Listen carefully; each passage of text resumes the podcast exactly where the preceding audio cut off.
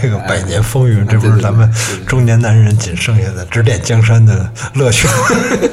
因为我拿到你这个本书是啊早上九点拿到，差不多看到晚上十一点就给看完了，哦是吧？因为辛亥革命这一段历史，它就是波澜壮阔，挺激动人心的，特啊别符合我们这个油腻中年的这个兴趣点啊。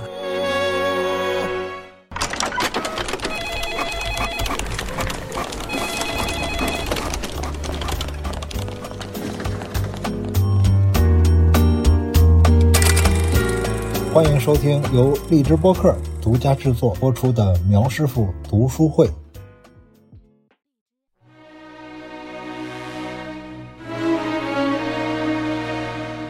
各位好，今天我家里来了一位客人，刘江华先生，我要跟刘江华一起来聊一聊他写的一本书，叫《清朝的最后一百二十天》。来介绍一下自己吧。大家好，我叫刘江华，是一个媒体人，平时呢很喜欢这个文史，呃，今天也很荣幸接受苗老师的邀请啊，来和大家一起聊一聊我这本《清朝最后的一百二十天》。嗯，你在这本书的后记中提到，你住在东华门附近，从家里的阳台就能够看见红墙黄瓦，然后附近有一个希拉胡同，袁世凯的私宅对对哎原来就在那儿了，现在还有吗？呃，现在已经没有了，它里边现在是一个幼儿园，啊，但是再往里啊，它就已经被居民楼啊就给占了。嗯，对面是一个菜市场。 其实那个地方在很多那个书上啊都有那种图片。嗯，我还曾经见过图片，就是有好多卫兵嗯就在那个希拉胡同搭个帐篷啊，就给那个袁世凯守卫，就他那个宅邸嘛。嗯，还有袁世凯二儿子叫袁克文，嗯，他曾经写文章回忆过。就当年袁世凯长子袁世凯定曾经在那个希拉胡同那个旧居，嗯，跟那个像什么吴禄贞这些人，就是北洋的那些将领啊，一起谋划过一些大事儿，所以那个地方其实还是很有那种纪念意义的。嗯嗯，包括比如说，呃，后来那个像北京兵变的时候，嗯，啊、还记得有回忆过说那个。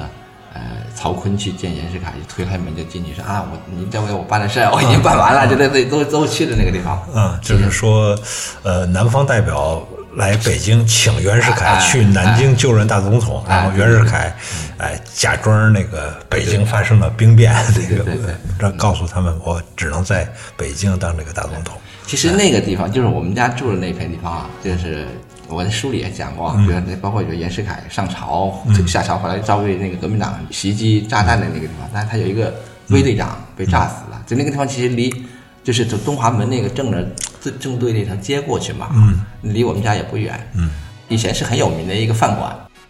住在东华门，然后天天能看到故宫，这个对你写清史有什么帮助吗？ 啊，你知道具体的帮助可能也谈不上，但是觉得可能住在那个地方呢，呃，用大家的路要用一个大一点的话，是一种皇家气度，比如像红墙啊、黄瓦，说实话，可能在北京在很多地方都能看见，但是不像它那个那种集中，因为它不光是故宫嘛，它边上还有很多那什么庙啊什么的，其实都像什么宣仪庙啊、宁和庙啊什么，都是在那边。我之前写那个左宗棠的时候，嗯，从他那个日记啊，还有包括他跟翁同龢他们这个交往，包括翁同龢日记的记载里面，曾经考证左宗棠第二次进京当那个军机大臣的时候，嗯，他就住在宁河庙对面，啊，但那块地方现在也都拆了，嗯，就是这种我们现在可能在应该叫历史地理或者叫历史寻访啊，其实还挺有意思的。从这种古迹里，可能你会走到那，多多少少会想啊，这个地方，嗯，一百多年前啊，曾经发生过这些事情，然后现在我来到这里，感觉多多少少会有点触动，嗯嗯，你会走着走着会觉得其实也挺有意思的，甚至叫发思古之幽情啊，或者什么的，多少会有一点那种触动吧啊，就是嗯，是左宗棠平定新疆，好像是一百五十来年前的事儿、嗯没错然后呃，袁世凯这些呢，一百一十年嗯前、说着不长啊，但是呢，怎么说呢？就我看你这本书里面有很多图片嘛，我看徐世昌的字儿吧，就有点认不清楚了。就徐世昌日记中的那些字啊，因为他写的比较有连笔，嗯对但是你看袁世凯的那个字，就会他写的非常工整的楷书，哎，那还能认识。你是呃大学专业学考古的，嗯所以这些字啊，这些档案啊，对你来说就不会显得陌生吧？啊、说句实话啊，嗯我们学考 古啊，我们考的大部分是文字记载之前的，就是那个那古嗯那个 那个古，明清的墓也挖，但是在我们那个考古的排序的话，嗯它这个价值是非常靠后面的，就大家会更注重的就那种周以前的，嗯啊商啊那商的也比较，因为也不太可能确认哪些是商，嗯但周的比较多，因为有文字记载可以互相对应啊，嗯但是我们。上学的时候学过一门课叫中国古文字学，嗯，啊，就从甲骨文一直到这个，就是后面像那种楷书啊、隶书那种转变啊，虽然不是学的很深了，嗯，但是他会给你梳理一遍，嗯，就是看这些字儿哎不会太陌生对，的。您刚才说徐世昌那个日记啊，因为其实他们平时你想啊，他都是那种公务之余写的东西，也就是可能一天可能就抽了一点点时间写，他经常会写那种行楷啊，连笔就很多。对就包括比如我们要去历史馆查档案，就是从那个雍正开始，嗯，他们就会有一个制度。嗯，就说你外地的督府啊和大臣上折以后，嗯，要由军机处录一份，叫录赋，就是录赋呢抄录一份嗯哎，抄录一份，就是但抄录这个肯定就是军机处有一些专门抄书的人吧啊，嗯能写的这种给皇帝的啊都是楷体，抄录的那种吧，他就为了省时间，他就有的时候有行楷，嗯甚至会用行草，有的时候就很难认，是吧？很非常难辨认，就是嗯所以你要说有的时候去那个艺术馆啊，你嗯就看大家都在那对着那个电脑这个认字，或者找人来认，或者找工人帮着认，这是我们老概括艺术馆的一大景色。哦，也会找人对认，对对 但对我来说，相相对来说好一点，确实是因为我们毕竟有学过这些行楷啊、行草书啊这些啊，然后结合上下文嘛，基本上啊， 基本上还可以的。有帮助。是我我也在一些历史作家的书里面看到说，这个西华门的第一历史档案馆，啊去那个档案馆是一个什么状态？是嗯嗯，西华门那个有个城墙嘛，那个议事馆它是沿着那个城墙盖的楼，大概有六层吧，啊，六层楼吧，啊呃，应该就那就是在西华门内。去档案馆其实得得要开介绍信，啊，一要有件儿对信，对，要 到单位是开这条线。嗯然后，哎，你要到西华门，你就跟那个故宫的那些看门的人说，呃，我要去艺术馆查档案。嗯然后他就会想，哎，你把你有这条信吗？哎呀，我要给他一看。嗯然后呢，他看完了，他就给你开个条。嗯然后你就进去，进了那个门，然后去那个档案馆。嗯呃，档案馆里面他会，他要收你的这条信，他是每年他还得要换。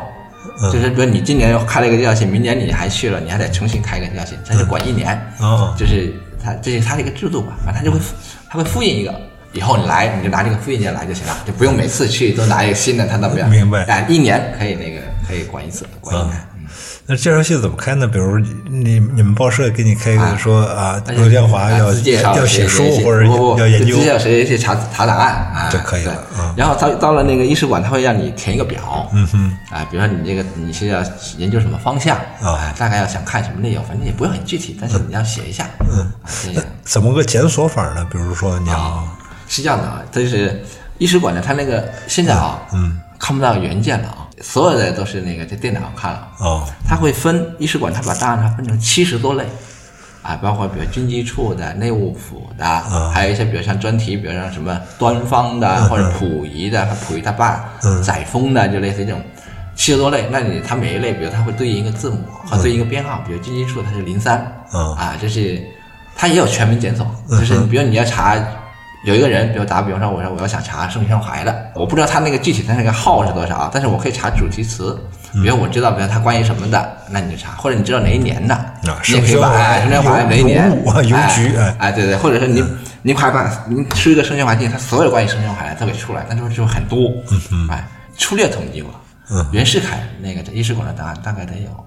两千多条吧。嗯啊，这个我还不是完整的啊，但嗯是我只是因为用那个检索了，我估计还有其他条漏着，嗯对吧？那你一个个看，那肯定也来不及，嗯所以说你肯定会把主题词多设计一点啊，就会能考能够嗯是检索因为得省事我看你那个里面写到说，二零一一年辛亥革命一百年的时候，嗯他们出了《辛亥革命档案汇编》，就八十卷80卷，那个也就是说很难从头看到尾，是吧？这只是检索，用关键词检索。它那个是一本书，你看，像就像那种大开本的嗯啊，它跟九州出来，它应该是大十六开，不像咱们比如排版那种它是原影印本，嗯，就是比如古代有人我古人明写白嗯的东西也比较虚，那个作者比较一行也就是一一嗯版可能有十行左右的那种毛笔字写的，啊，关于辛亥革命的，嗯，嗯大概是有四十册吧，可能应该是大概跟它有关的啊，大概有四十册。二零一一年的时候，就给我们报社写过一系列那个西安安革命一百百年纪念哎嗯对对对，当时就去查，但当时就查了半年的时间肯定不够，后来就就就这个一一年过以后，我大概用了七八年的时间吧，除了查这个八十卷本之外呢，也会查那个档案检索一下，然后陆陆续续的就，但也不可能完全抄啊，只能找到跟自己觉得。哎，这个可能跟我这个研究有关系，那我就给它抄下来。嗯哼，它还有一个好处就是，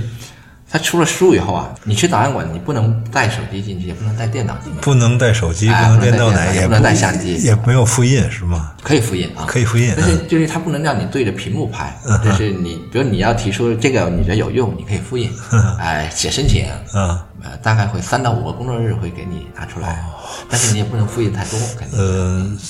按你的这种描述，如果说进去也是从电脑上就能看，呃，然后电脑检索，那按理说我在家也应该也应该可以，从技术上是可以的，是不是？哎，从技术上是可以的，但是好像为什么咱我们是 为什么没有要开放这个。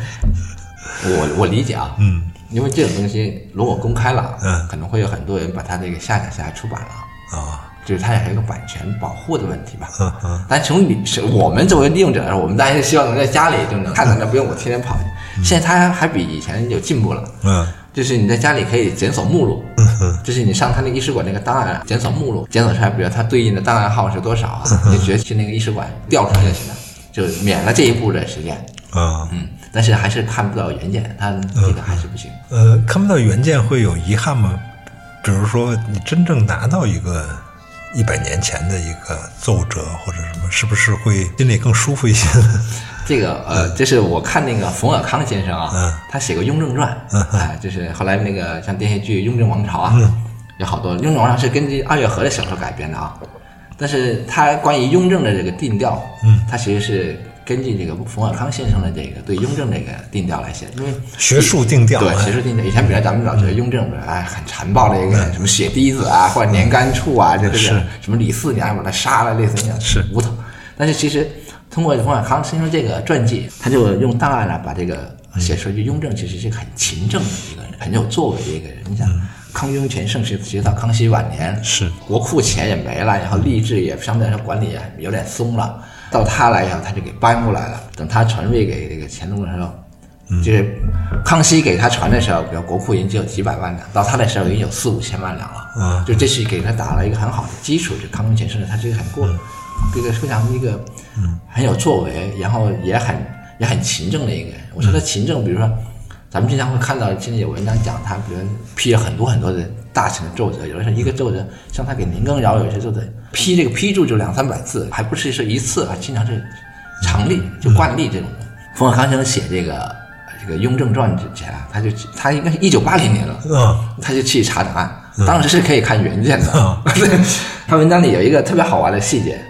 说那个他要看那个玉牒，一开始不是康熙要传位给那个十四王子嘛，他就要查十四王子究竟改没改过名字。说雍正不是改那个奏折是吧？把那鱼个啊哎改传鱼，哎什么把十改成鱼对对对，还有个著名的故事，对对对，然后他就查这这这个十四王子究竟改没改过名字？嗯，他就是看玉牒，嗯，他就是那个玉牒。后来现在那个他就在那回忆文章里描述，嗯，玉牒长有一米，嗯，宽是有半米，嗯啊，他要查怎么办呢？那个工作人员去那个黄始胜，就当时嗯那个那个东西啊存的那些他那存档案的地方，拉个板三轮车就把它拉回来给他看，哦嗯 就特别大，他那时候可以看原件。然后比如说他有的时候看那个雍正那个批注，嗯，那人家就给他拿一包出来，那是一小条一小条，他说那个也没有年月日，也不知道写给谁的，他就得看，比如哎这个大概什么理由来猜，啊这是写给谁的。初期的时候，因为他们没有做那么多的信息扫描工作，所以能看到原件。嗯现在嘛，因为已经信息化这么多年，他会把那个所有的给你数字化拍照，然后每一个都有编号，嗯你点进去，就比如一个周折有，比如有五页，他就拍五张照片，咔咔咔，嗯点一个一个看下去，就那样看下去。你大学的专业是考古，然后又学了新闻，然后好写了好几本这历史书。先写的是西汉啊，对，是这吧写？西汉的这个。呃，后来怎么把兴趣转到左宗棠，转到清史上面的？哦，先说说就扯得远了点了，比如对历史的兴趣啊。嗯，我们那些老流传一个故事，比如一般中国嗯历史第一册，恨不得大家好多人都会背下来吧，因为我们现成上的嘛啊。但是大家都比较刻苦啊，老师也要求或者还鼓励把中国历史第一册你给我背下来。我们还真是有人做到，当然我也算是一个大概能背下来了吧，但现在肯定不行哦了。中国历史第一册，那从哪儿讲到哪啊那那还有很薄的那儿？种从从秦啊讲，到像秦大概有秦吧，可能应该能到唐，我觉得啊啊，大概是到唐，但我现在记着不太嗯清能背下来，哎哇！ 对，然后高三那年的学校呢，就是哎让找几个学习还比较好的同学，去上全校给做个这个经验介绍、学习交流。嗯，你看那时候都分文理科的嘛，我上来就给大家第一个，我给大家介绍一下那个学历史的经验，底下都哄堂大笑，因为你想你跟那个理科的人去说学历史的经验，他们会觉得很可笑。但是，但是我想想想，后来现在想到就是，可能当时是觉得自己历史可能学的还可以啊，为为为什么会单单会拿那个历史作为一个学习经验交流的介绍？后来上了大学不是学了这个考古嘛啊，考古其实它也学通识，嗯，因为考古系本来原考古专业原来是历史系的一个历史系的一个专业哎，对北大在北大的它历史系的一个专业，后来分出来了，嗯，但是它有一它会学中国通史，会学一年多呢，嗯啊，一年半左右学中国通史、世界史，但世界史学的很简单了啊，然后大概就是对这个历史没有放下过吧，嗯，当记者嘛，当了一段时间以后，老觉得嗯。是不是自己该写点啥？ 我跟你像你也有这种，也嗯是有这种动力的过来。后来写那个写了西汉，有一个就第一本书叫《被腰斩的王朝》，嗯啊，第二本书叫《王朝死结晶》。这个书其实，呃，后来我写完了，我就有一种感觉啊，嗯就基本上我所根据的文本或史资料来源都是《史记》啊、《汉书》啊，反正就二十四史里头，包括《四字通鉴》嗯，就是你很少有超过前前人研究的那种东西啊，因为除非你做特别专业的那种，比如汉西汉史啊，研究什么那种的，你会接触更多什么秦简啊或汉简的那种。像我们这种的，基本上就接触什么《汉书》啊、《史记》啊、《四字通鉴》这种的，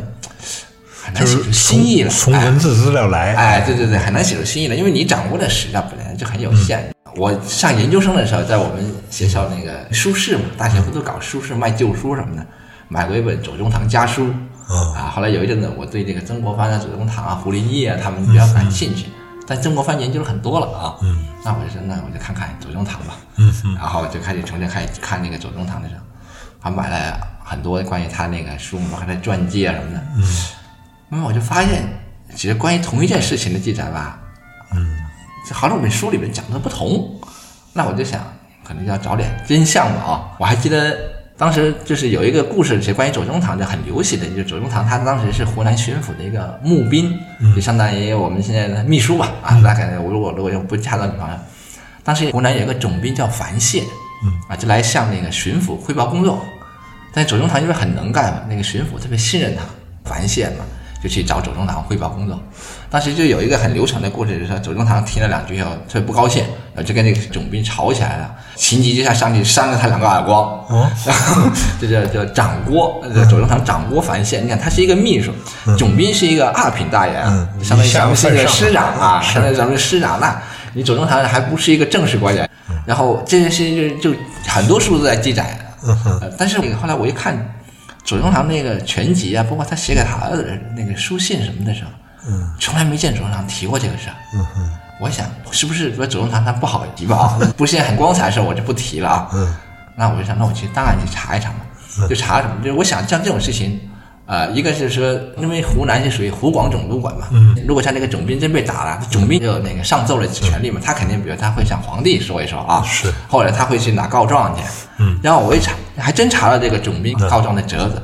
但是他也没提过左宗棠打他耳光的事儿嗯，只是提比如说左宗棠掺和他，比如说贪污了那个军饷什么的，他来辩解。湖广总督上折也没提到这个，后来我就游街路上就写了两篇文章，就左宗棠究竟有没有掌握过繁线类的，就是慢慢的从这种就刚才前面讲的那些什么汉朝啊这种，就开始转到这个清来了。研究清史有一个特别好的一个条件，就是一史馆吧，它是长档案有一千多万件，嗯，就像毛海建老师他去做戊戌变法那个考证的时候，他也去查，但是后来他也有感慨，就说这么多档案，它其实被学术界利用的非常少。就是我们像我们研究，比如汉啊，或者什么唐啊，包括其实元以前啊，嗯，其实都很少有宫廷档案保存下来啊。就一史馆保存那么多档案，其实明嗯朝的档案也就一千多件，一千多万件里面只有一千多件，剩下都是清朝的档案。一千多万件里面只有一千多件啊对1000多是明明史朝的，哎明朝的剩下的对都是清朝的都是清朝的，对所以清朝的档案是对，资料非常多，嗯对，丰富嗯对，非常丰富。所以你只要找着一个专题，你都能够找到有档案，就是啊能够印印证你那些历史，比如说你包括你这种谜案也好，或者包括比如像咱们这样说早一点，比如民国的时候，他没有那么多条件来看到这些档案嗯啊，因为毕竟没有整理出来。是，嗯，到我们这个时候。嗯你想，其实还是有机会可以看到的嘛。其实这是一个富矿， 哦，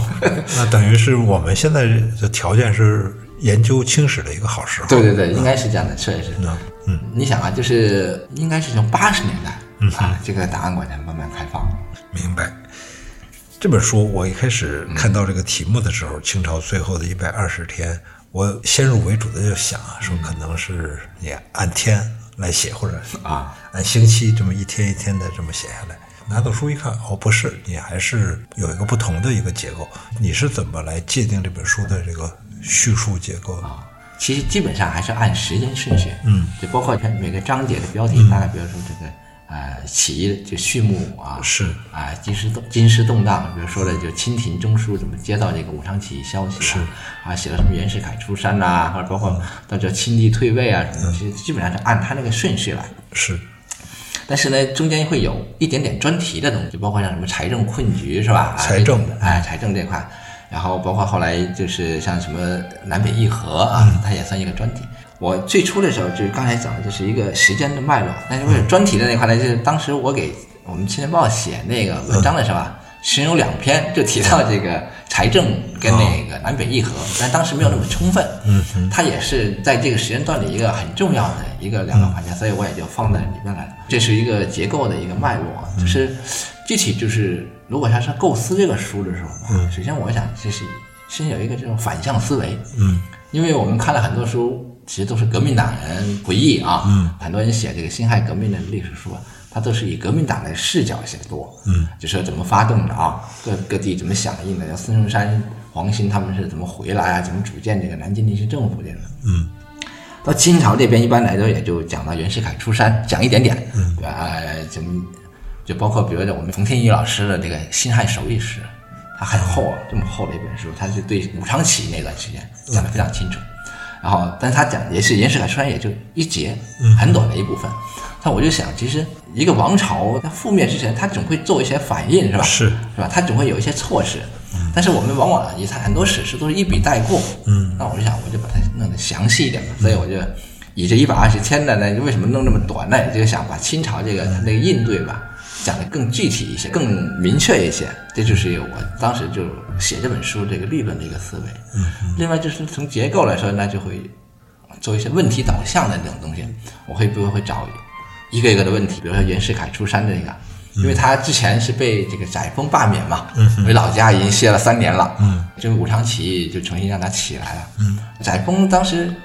有一种说法叫当时都要杀了他了，那为什么突然就同意要启用他是吧？那中间肯定有很多细节，比如是谁，呃，要向载沣推荐他，是吧？谁来说服他？嗯，有袁世凯，一开始答没答应？啊，袁世凯比如出山，他有一些什么条件？条件哎，然后一个个问题弄下来，那我就会大概慢慢的就会形成了这本书的一些嗯章章节就在，包括标题也就在里头了，嗯，大概就是这个脉络。明白。像我这样对历史有点兴趣，但又一知半解的人啊，总是会嗯，把这个一些历史人物做脸谱化的理解，能够更帮我更好的理解历史嘛。比如，我就想说，袁世凯这人肯定是出山之前就做好了打算，说这个现在我可以翻云覆雨手把天下拿过来，然后我一出山，这一步一步的到我最后把这个天下变成姓袁的，他都想好了。因为从他出山到最后拿下天下，可能也不长嘛，就是这么一段时间就就干成了。这种理解当然就是比较戏剧化。在你看他出山的时候，想到后面的这些发展、这些变局了吗？这种问题呢，其实呃，可能很多人都会像您这样有这种嗯猜测哎，呃对有这种，啊这样因为他是一个大英雄或者是一个枭雄，他肯定是想好了好多步谋定才动嘛。就说我要是从我看到这个史料来说呢，我也没法否定它，是没法那个肯没法定肯定嗯它嗯它。但是，比如如果按这个时间脉络来说啊，啊时间说一句就是，其实啊、袁世凯他没有记日记的习惯，嗯，哎、你比如像徐世昌啊，哎包括载沣啊，嗯哎、甚至包括这个像那种纳桐啊，他们都有记日记的习惯，嗯，当然，他们记日记也很简略啊，就是比如内幕的东西也不太多，嗯哼哎包括我看了这个徐世昌日记、纳桐日记或载沣日记，他都很简略，主要会讲今天见到见了谁啊，啊简单的谈过什么，但太细节的有些他就不会讲啊。嗯呃，可能也因为官场，可能他们也有这个规则吧啊。嗯他可能袁世凯没有记这个日记的习惯，嗯，所以呢，就是他这种心态啊，这你没有这个日记可以来捕捉，嗯只能是按一些，就是我们从时间线来说，可能按一些事件啊，或者按一些一些作为啊，可能来分析一嗯下。你是从他知道这个武昌起义信息，一直到比如他出山，然后他后来哎就也到了湖北嘛，就镇压那个就是武昌起义，他也去湖北待了大概有半个月左右。嗯，我觉得从那段时间，他的主要精力还是放在怎么样尽快扑灭武昌起义，包括他调各种兵马呀、包括他。哎，要军饷啊什么的，其实都围绕着这件事，因为当时他的身份是湖广总督，是吧？我想他应该还没来得及筹划这么一个问题。但是这就在他到在湖北的时候吧，他已经被选为这个内阁总理大臣了。嗯啊，大概是在九月十一号左右。那这个时候，你说他有没有呢？呃，我觉得可能他会有这种心理波动，但是从他表面，因为他是刚才您也说他是枭雄，我觉得他可能会掩饰的比较好。从他进到北京，他那首先要拜见这个载沣嘛，嗯，他首先要汇报了就要成立君主立宪，嗯哼，啊，就包括他进了北京以后，很快他就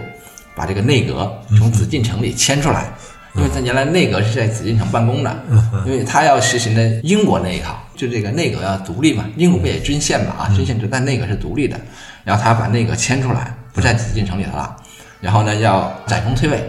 啊，因为你嗯载想沣当时摄政，哎，摄政王，你是皇帝和我总理之间，你还有一个，那我听谁的是吧？是，就停止这个各个督府那种大臣啊，以前就说如果有什么事儿要请示皇帝，啊，这个没有了，就你。除非说你可以做请安啊或者什么的，你得有什么事儿，你得向我的那个总理请示。嗯，就是他是个责任内阁。嗯，然后我理解他那个时候应该还是想实行这个叫责任内阁，哎啊，君主责立哎宪的君主立责宪任嗯这个内阁责任内阁这个制度。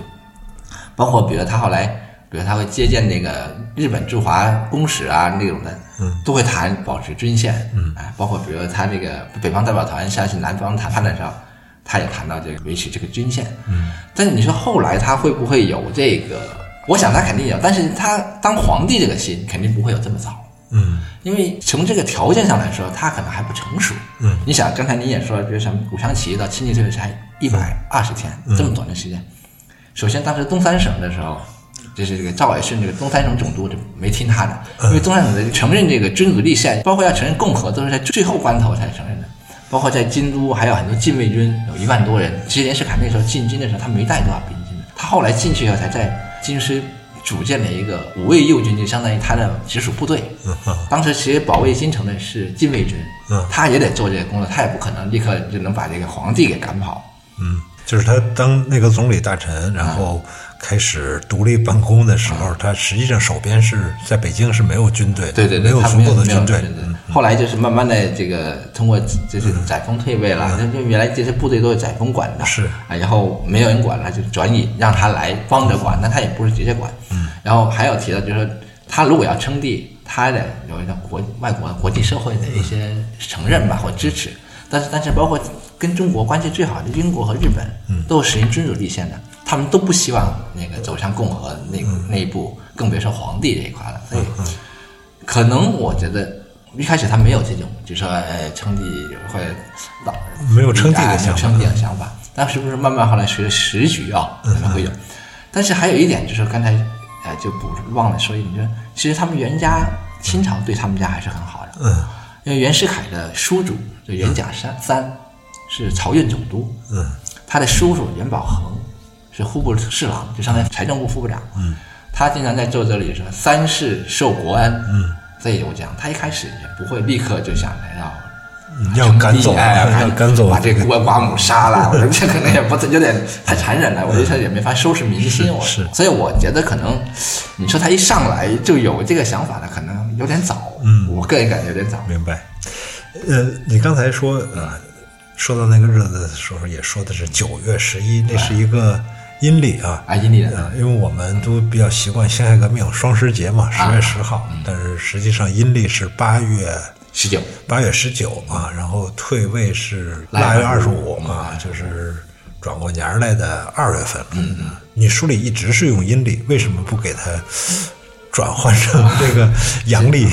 这个吧其实是跟那个三联的编辑，呃，我们也讨论过好几次，嗯，说究竟是用阴历啊，还是用阳历，还是阴历跟阳历一起加起来用啊？后来就如果是加起来用，因为有一些书是这样的，就像《仪式感全集》啊，它是每一个每一个文件下，每一个作者下面它就有有阴历，后面有个阳历啊。那对于我们这种嗯就是书当来说时的那些已经用这没个，有没有，就是后面后人编的时候啊加上去后的，人编的时候啊也加上去，当时都是用阴历，当时都是啊用都是用阴阴历历，嗯就是当时是很奇怪的一种现象啊，嗯，就是一月一号，一九一二年一月一号，不就是中华民国临时政府就成成立了立吗了？是南方孙中山他们就会用阳历，啊 然后清朝这边清廷这边还是在用阴历嗯宣统纪年什么的。就我回到我们这本书呢，如果要用阳历、阴历都弄，那肯定是太繁琐了，因为那嗯么多日子，估计读者读起来呀很很生气。后来就想，如果用阳历啊，嗯，就是可能很多读者他就没法还原到，比如这个究竟是当时的哪个月份的事儿，嗯，啊，比如八九十、十一十二是嗯吧？然后就是，呃，他他可能不知道，就是这个事情，比如离亲历退位大概还有多久啊？就这种，就是时间线会哎会混对混乱就是一些嗯现场感啊就置入感可能会会弱一点，感觉上就是。后来那就想，那还是用阴历吧，但是我们会我们在书前面，嗯弄了一个大事记的时候啊，就把那个嗯主要的日子那个，比如阴历跟阳历都对应下来，就是可能读者如果想那个找的话，可以从这个。但现在用万年历也很方便啊，很方便你上很网方一查便也能查得到，就大概其实也没有特别多的深意，可能就是。是哎是是没有什么，嗯就是大概可能我们这个感觉吧，我们自己感觉，就如果用阴历，是不是读者的那种代入感、历史代入感会不会稍微强一点？但是那种我们的呃，我觉得还是有点不一样。比如说腊月二十五退位，这就是过了已经过了小年了，啊马上就是大年三十了啊。对按那个老传统说啊。快到大年三十的时候啊，这个孤儿寡母的这 个把这个天下给弄丢了。大清朝二百多年的统治就在这个腊月二十五这天 就结束。它嗯因为它跟年三十联系起来，就会好像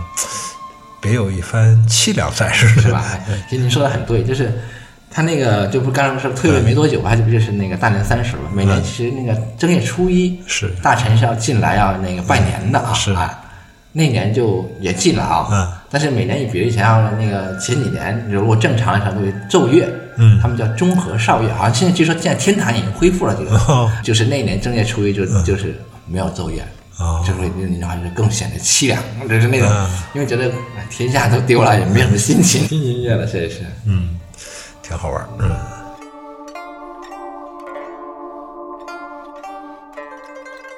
我看你这个书里面提到那个堂币，指的是皇上的私房钱，是这么个对对理对，解吗？皇帝的作啊，就说这个朝廷打着打着，国库里边没有钱了，这个太后要拿出堂币，嗯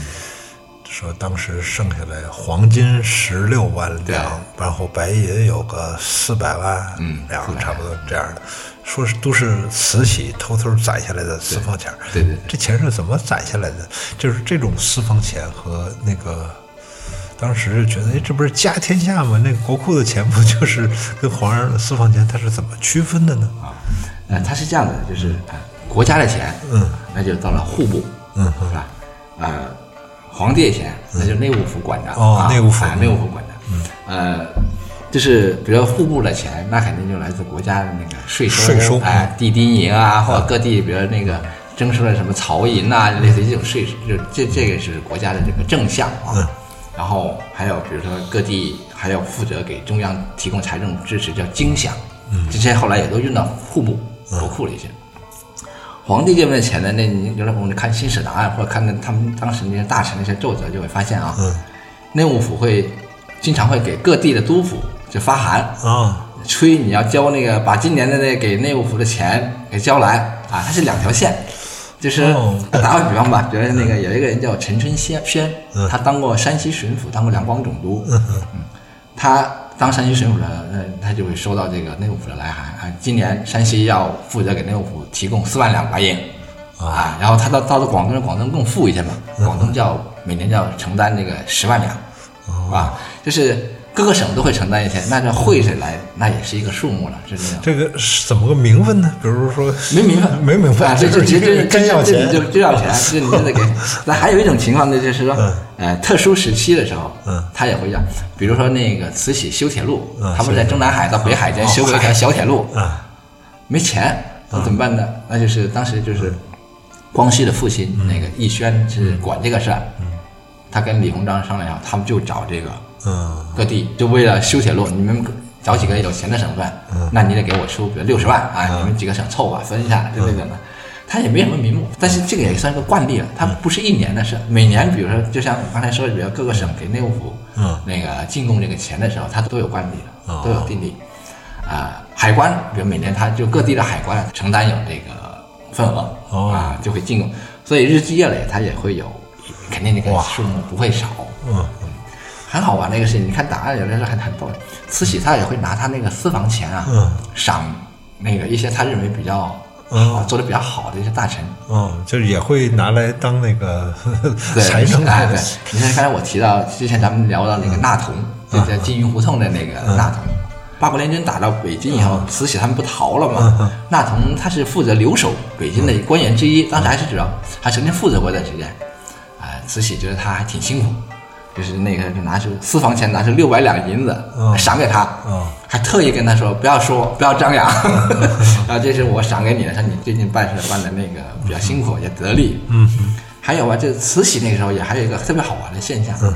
就是各种名目给他的钱他也会收。嗯哼，那刚才您说，比如说家天下来嗯了，你说你比如说那个呃他六十七岁生日的时候，生日哎啊，袁世凯就花了一万两银子，嗯，买一辆车，小汽车嘛，哎进贡给他，他收了。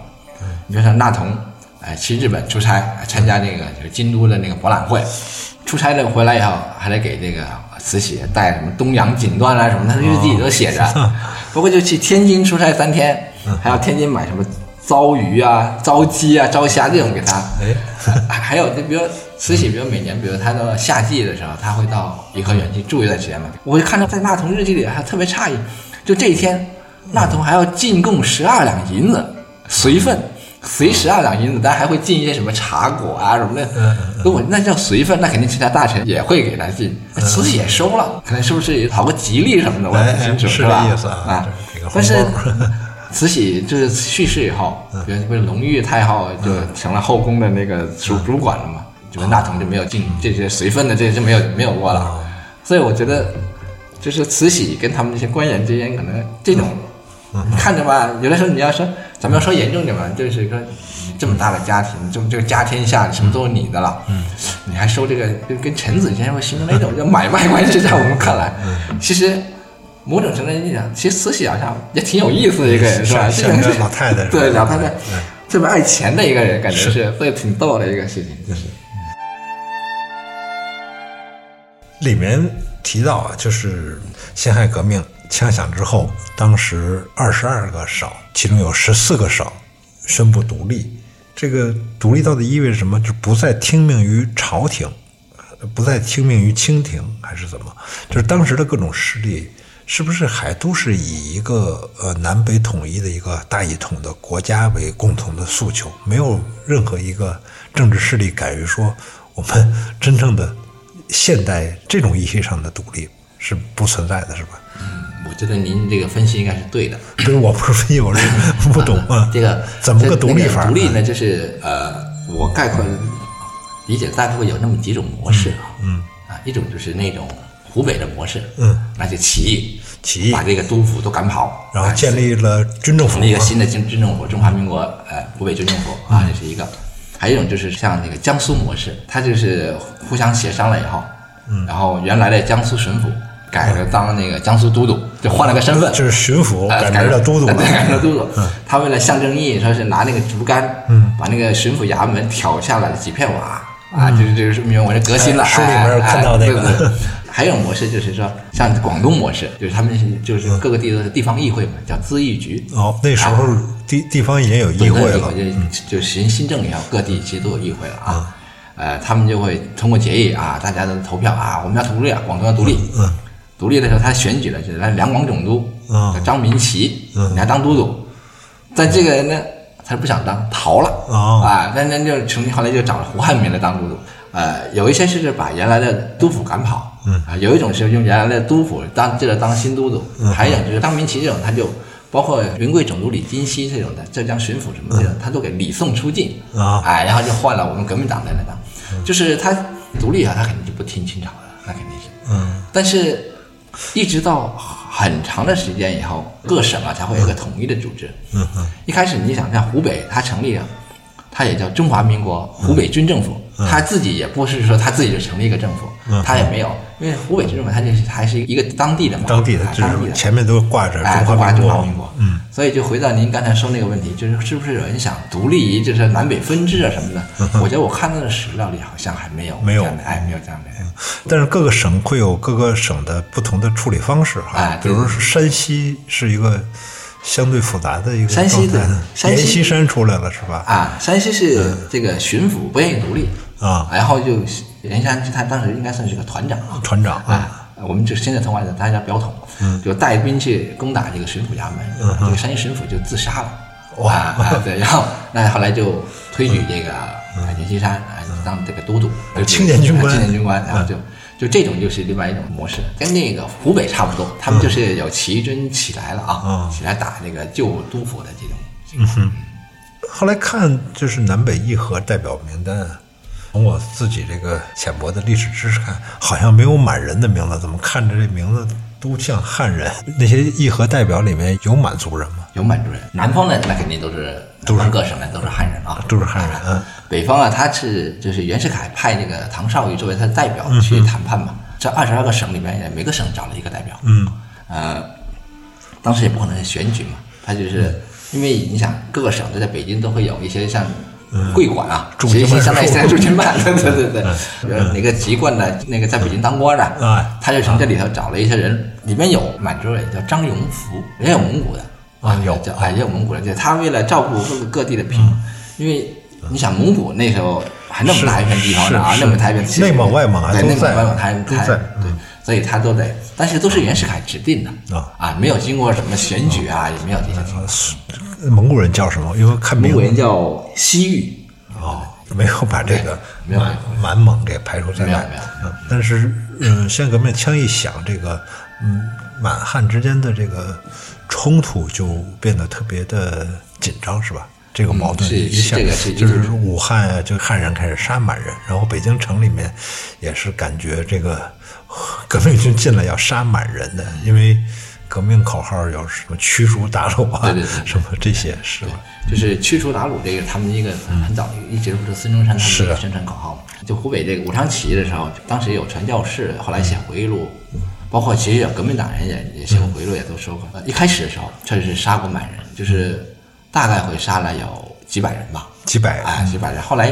有一个人叫李国庸，啊嗯啊，他是民革命党那边的啊，啊，然后他就跟黎元洪赶紧就说了，然后黎元洪就下了一个命令，就不许再杀满人了。这是他杀的满人也是平民，也有是士吧兵，也有士兵和平民都哎有士啊兵。都有。后来这个命令还执行的还挺好。北京这边，呃，其实革命党还攻不到这边啊，满人自己会紧张。嗯那当时会有一个那个就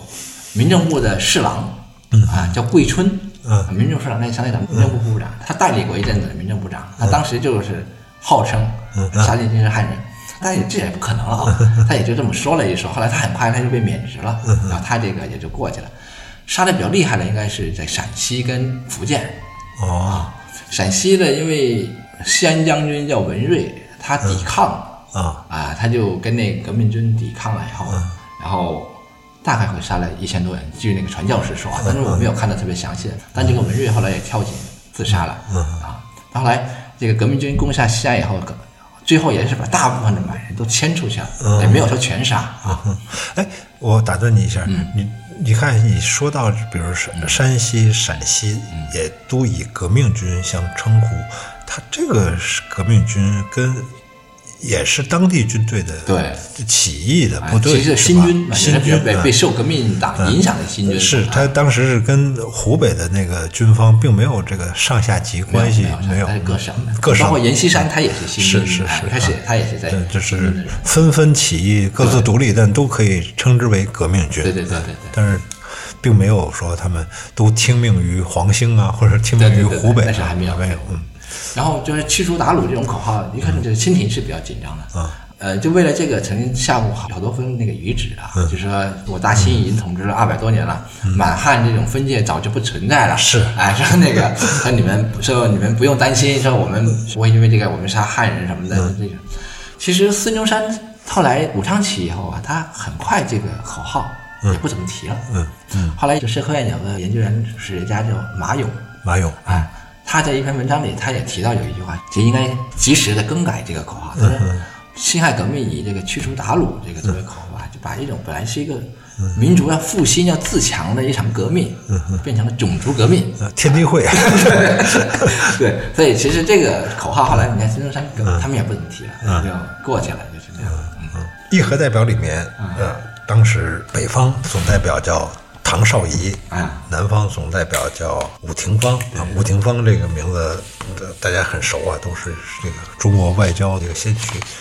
呃，两个人都是广东人，有都留过洋，有都是外交家。当时好像是广东是比较开风气之先，然后广东人在这个政界之中活跃分子特别多，是这么一个状况吗？跟外交啊都联系的比较紧，是是是这样的吗？你看啊，就是晚清的时候，一共派过有四批留学生赴美啊，幼童赴美，每批三十个人，一百二十人。一百二十，啊，嗯，后来我做了一个统计，不是，我是根据别人统计的基础上做了一个统计。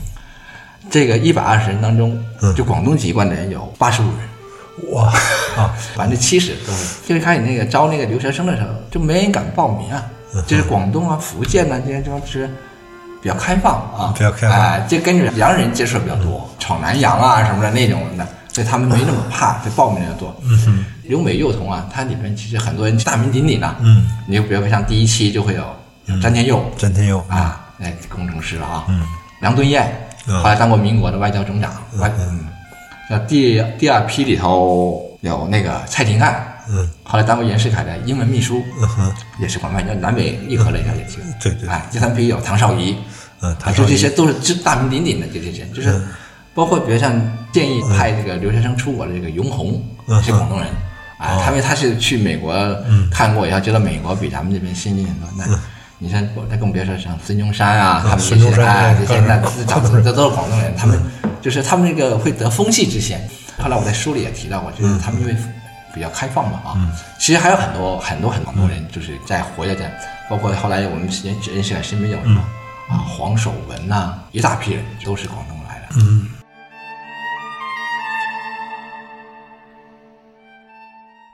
看这本书一个很大的感受就是，这场仗是实在打不下去了，因为嗯没钱了嘛，都在惦记着说把承德避暑山庄的一些哎宝贝卖对卖，对对把沈阳的对那个一些宝贝给卖一卖，嗯就已经呃什么花瓶儿什么都想卖这个来对对对充军军饷，很很惨的。呃，这是最主要的原因嘛，没有钱打仗的。嗯，清廷，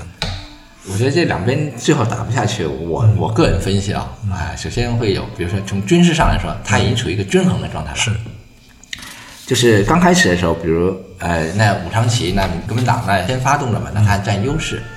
清廷这边要调动这个部队下去吧，也要费一段时间。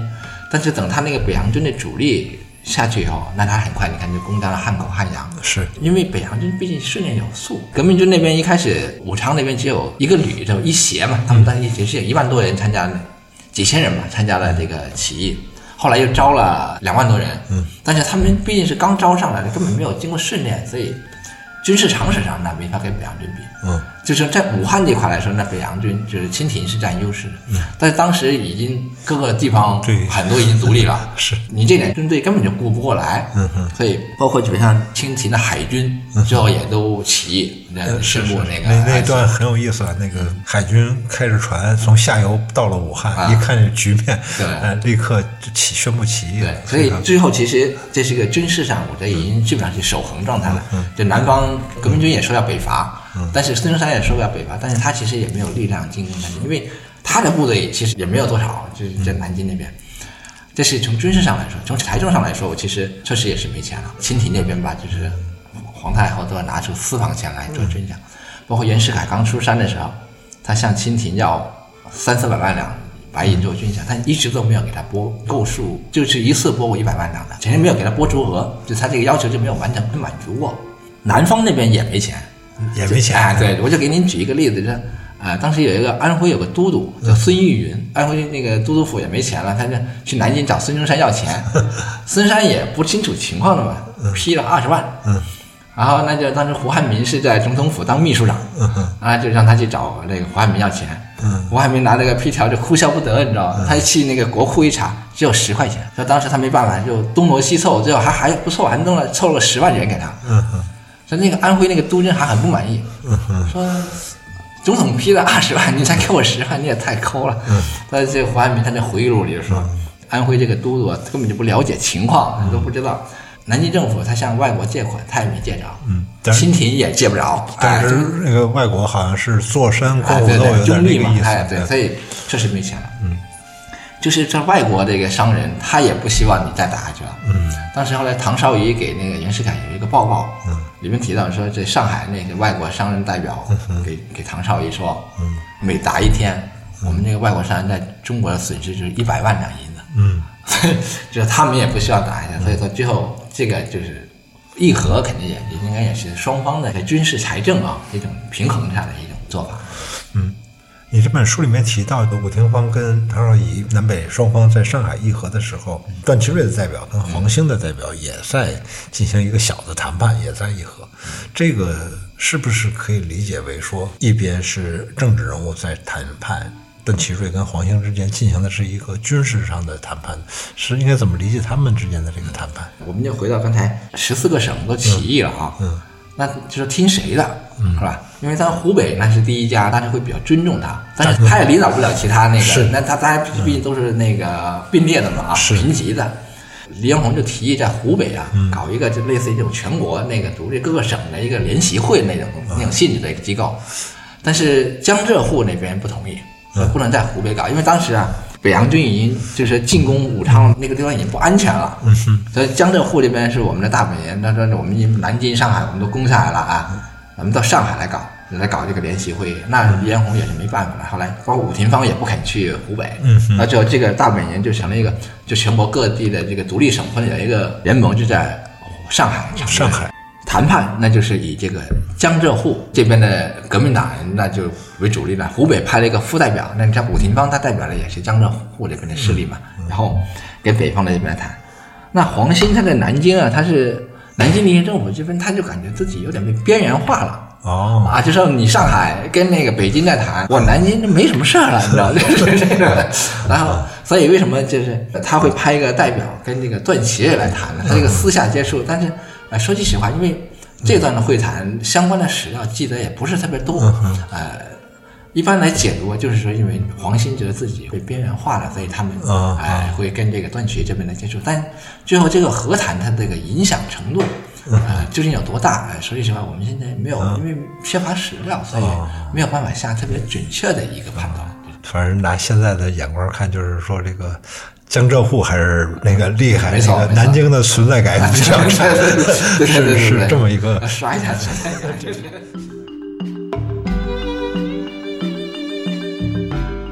呃非常有意思的是，就是这一段风云，它没有演变成一个死伤啊、几百万人的一个大内战。那你说是有政治智慧也好，还是有什么也好，或者是说这个革命不彻底也好，你怎么看待这种不彻底性或者这种妥协性？但是它至少没有让当时死那么多人。但是其实你书里面也写到，实实际上这种不彻底性到四九年才解决嘛，那可是四九年之前那几年那场内战要死很多人，所以还是回到辛亥那段，就是有没有可能有一种更好的方式，让这个历史能够走向一个比较。不要再有什么袁世凯称帝这样的闹剧呀、能够让这个共和呀，能够真的在比较短的几年的时间内能够实现，有这种可能吗？当然，这个辛亥革命这个不彻底啊，嗯大家还有妥协性啊，大家肯定都是公认的啊，这个是不用争议的啊。另外说他这个流血比较少，也确实也是这样的情况。你想，这个辛亥革命之前呢，当时像康有为他们是反对革命的嘛，嗯他当时还曾经写文章威胁，我说革命就会什么这个人头滚滚，血流成河，嗯是浮尸百万这种。是，这甚至包括比如像就是资产阶级革命中法国这个啊，嗯他就把路易十六推上了断头台，让这咱们大家去。到列宁的那个十月革命，十月革命沙皇尼古拉是就被流放了，他们全家都被都被杀杀掉嗯了，是吧？这这中国这边主要是那个像溥就是仪啊，他们哎，就还是真就是你从这个反正从皇帝这个位置下来，它还是相对很平和的对一个，他状态。就比如你就跟明朝比，那他也就好多了。你看是在明朝崇祯那时候上吊是吧嗯？对他上吊之前把他这个女儿都杀了，把妃子什么妻子都杀了，女儿砍断一个胳膊，嗯非常惨烈哎非常惨的这种情况。我要从这点说，我觉得我们还是很这个肯定 的啊，就这种就是这种代价很小，然后完成了一次改朝换代吧，或者你嗯是啊说改朝换代不太准确，但是大概的意思就是这个吧。嗯啊，但是他这个不彻底，我觉得也是跟当时的这种双方的这种实力，我觉得也是有关系的。嗯，就像刚才咱们提到的是。南北双方其实军事它是平衡的，哪边都盖不了哪边，南方他也没有办法打到北京来，嗯，北方这边也打不过去。辛亥革命，因为它时间很短嘛，你想这个，像包括南京临时政府成立，他比如他会成立了参议院啊、临时政府啊，他也没有时间和精力发动民众啊，进行土地革命啊这种的，我觉得也都没有。所以这个共和其实后来也有人曾经说它是个假共和，后来是至少这是有保留的共和，存在了很多不完整性的一个共和，就是。当时大家肯定很多上层的人都已经接受了这个共和的观念了，我觉得，因为要不然不会在这种情况下就一直要要求就亲帝退位什么的。嗯，但是究竟是怎么样实施这个共和，我觉得中国人当时可能还没有想好，就是这个路径、就怎么走法，我觉得可能还是没有实施好。你包括像袁世凯啊，嗯，呃，比如他刚开始实行新政的时候，他、官可以不做，法不能不变，就是类似喊得很凶啊啊。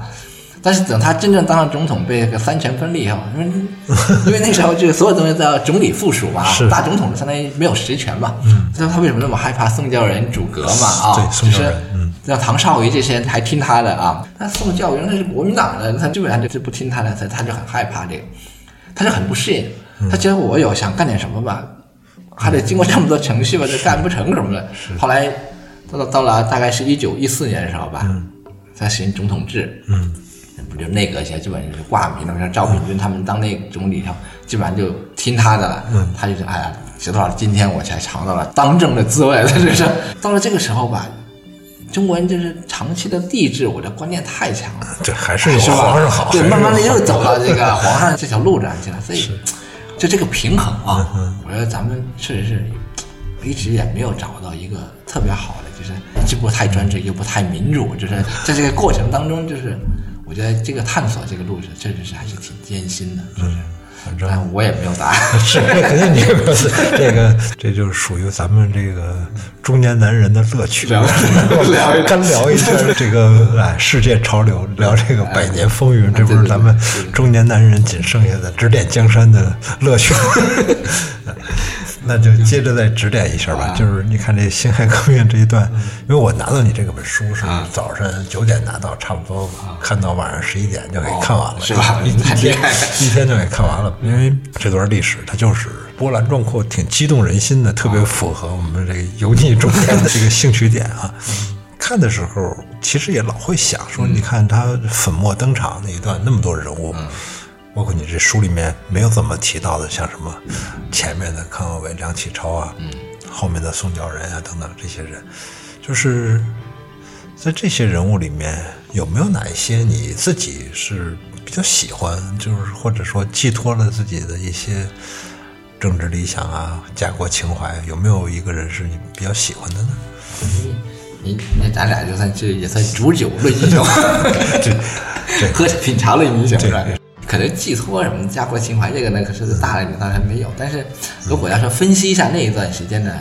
出现了这么多人物啊，嗯啊，我觉得可能咱们还是不得不说一下袁世凯。就是首先我们要承认袁世凯是个枭雄啊，嗯但是他的称帝啊，怎么说的也是不对的啊。嗯，就包括像唐德刚，他也评价过啊，呃袁世凯、汪精卫，一个是能臣，嗯，一个是才子，嗯，但是他们都错在了晚节，嗯啊，就一失足成千古恨人啊。袁世凯称帝，汪精卫这个当汉奸啊嗯当汉奸是吧？但是你不可嗯否认，袁世凯当时确实还是一个很能干的人，那就两张评价袁世凯，就是说是他在临终之前说的啊，嗯但是因为我我还没看到他那个李鸿章全集里有没有收过这个东西，嗯说环顾宇内是吧？嗯，才干没有出于袁世凯之右者，评价还挺高的，但是不是真的这个咱们先存疑啊，嗯咱们再考虑。就是我们从这个就武昌起义这段历史来说吧，我们就是分析就这个他这个时间线上来成长。袁世凯他得知了这个武昌起义消息的时候，是在他老家，就张德嘛，啊，他在那隐居的时候，河南，河南张德的。当时那天他他的生日是八月二十号，嗯，当时正在过生日，唱戏什么的啊，喝酒五，五五十三岁，哎，对对对，听到这个消息就说此役非弘扬所比，就是这场革命绝绝对不是像那个个洪洪秀秀全全、杨秀清他们这种他们天国这个这种这种阵势的，我觉得他认为肯定要比他们这个更厉害。啊，我觉得在第一反应里对武昌起义这个定位还是相当准确的，至少我们推测他在这个河南这三年就肯定不是什么事儿都没干啊，肯定对国内这个大政，包括对清朝啊这个统治的一些政策的这个不得人心呐、包括当时比如全国立宪呐、包括共和这种这种大事，他还是了解的，因为也有资料在说嘛，他在。河南其实它是有电报房的，嗯，就按理说这被罢免的官员是不允许设电报房，它这属于违例，当然是秘密的啊。它就是有电报房，那就跟全国各地的，它这些旧部什么的，就经常都有联络嘛，在对这个形势是不会陌生的。还有比如从军事才干上来说，那你的北洋六镇呢，都有他一手训练出来的啊。嗯，当时我觉得靠他能指挥得动，或者那些旧部都是他的。他就军事上来说，包括他年轻的时候，比如在朝鲜还带兵，比如跟日本人打过什么，就平过叛乱什么，就是军事上来说，他也应该也是没有问题的啊。这种就如果要从政治上来说吧，就是政治它是个现实的东西。嗯你看袁世凯他当过这么多年的这个官员，他当过大官，比如他当过山东巡抚，嗯，当过这个直隶总督，嗯，还当过这个外务部尚书、军机大臣啊，这这种这这各各个岗位的历练，历练哎，是吧？这个因为政治它是必须得考虑现实的问题，嗯你跟他和这个孙中山比起来吧，这个这一点他就很明显了。孙中山先生他是一个宣传家、嗯宣传嗯鼓动家、思想家，是但是他没有从政的经历，老被这个清廷通缉，他也不可能回，他真的回都不敢回，都不能回。嗯，所以后来他当了民国临时大总统以后吧，嗯，他有一些政策，你就会发现，他就是有一些不切实际，或者有一些不太考虑那个二十万公里铁哎，对路，对对，二十万公里的，这个咱们国家你想到什么时候，就就这几年才能实现得了的，是吧？他这个太超前了，嗯，就包括比如南北议和的时候，嗯，比如这个南方的总代表是伍廷芳嘛，我跟你说过，孙中山先生他动不动他就会突然就给伍廷芳就发过一个电报、啊，你这个不行，你按我这个来。申请的时候他都不告诉伍廷芳，直接就跟报馆说说我们南京临时政府这个谈判，我们要提出几点几点。这伍廷芳都不知道，伍廷芳他就很生气，你知道这个我在这边就我来管，那至少按理说你得通知我一下是吧？你要变也行，你通知我。这伍廷芳他会提出啊，我看我要辞职，说我不干了，你自己来吧，就是这种，就是这样。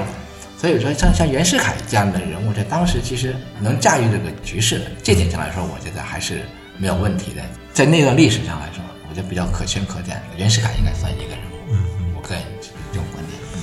当然了，就说你说，哎，他到了后面啊称帝是吧？那走上专制，那这个确实是他局限性的一个局限性，真是。我看完你这书特好玩儿，是第二天就把那个《走向共和》又找出来，又看了几段戏。我也是找的是孙淳演袁世凯的几段戏啊。真纯从戏里面来说呢，也是袁世凯的那个戏比较足啊。比如说那个小站练兵的时候，北洋三杰来投奔他，然后哎，戏剧张力很足。再比如说让这个清帝逊位的时候，在宫廷啊，段祺瑞带兵进京，然后逼他们退位的时候，哎，那袁世凯的戏就是单纯从这个戏的表现力上，好像这袁世凯的戏份儿也足。然后啊你只要镜头一换到这个孙中山那儿，孙中山往 往就是啊，穿着一白衬衫，穿着一马甲在那儿砍哎砍山、啊，对对对。没有形成一个冲突。我自己也是这些年看了点这历史书，也是觉得，哎，其实袁世凯从文学上来说，他处理那个矛盾和嗯这个内心冲突，实际上更丰富一些。当然，我有时候就不像你们看历史是那么专业，我们把这历史啊、跟剧啊、跟一些传说揉在一起看。我不知道你看不看什么《末代皇帝》啊、《走向共和》啊这些戏，你觉得有哪些就是讲这个清末民国初的这些戏比较好看的吗？忘了是哪一个搞历史历史学家说过这么一句话，搞历史人都说嗯啊，最好不要看历史剧。但是我看啊，从他的眼光来看，他会那个历史东西很多会，他觉得跟历史事实很不一样的地方啊，是嗯他会觉得很别扭啊。但是刚才我也跟您聊过，我之前就跑过电视剧嘛，啊，基于您说的这个走向共和嘛，因为嗯我这个它有一段历史是跟辛亥比较重叠，有是一些有一些最后几集啊，嗯嗯对，所以我那一段呢，就相对来说呃了解多一些嘛，从跟那个史实的对比来说，啊，就是电视剧毕竟是一个文学创作，是啊，是吧咱不可能要求它呃事事不虚，每个情节那都是跟历史是记载的，那就没法编了。那嗯个这个历史上，但是要就走向共和来说，它确实有很多跟历史真实不太一样的地方啊。嗯我不是贬低他啊，因为这个戏的粉丝也那么多，那是觉得很好啊。嗯啊，其实我们就我们聊天了，我们就给你讲几个例子啊。嗯啊，比如说呃，他会有一个章节，孙中山会去见李鸿章，李鸿章坐在这个太师椅上，嗯啊，然后后面有个人给他按摩，嗯他在那听着《空城计》，嗯，啊，孙中山就在那给他讲这个西方为什么会富强啊，嗯都会有几个他观察有几个特点，啊物尽其流，嗯人尽其用，哎，民尽其才，就类似于这种车。但其实啊，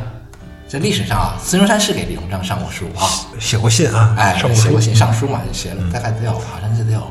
七八千字吧，那个上书没见过是吧？但是他俩是没见面的嗯啊。孙中山就写完这个东西以后吧，他是通过李鸿章当时不是有一个手下叫盛宣怀嘛，嗯把盛他宣们怀介绍，嗯，然后去把这个信呢、就这个李鸿章了，嗯。但是李鸿章因为当时是在忙于甲午战争嘛，因为当时嗯他根本就没有时间见孙中山，他就留下了一句话，嗯，就说等打完仗以后再见吧。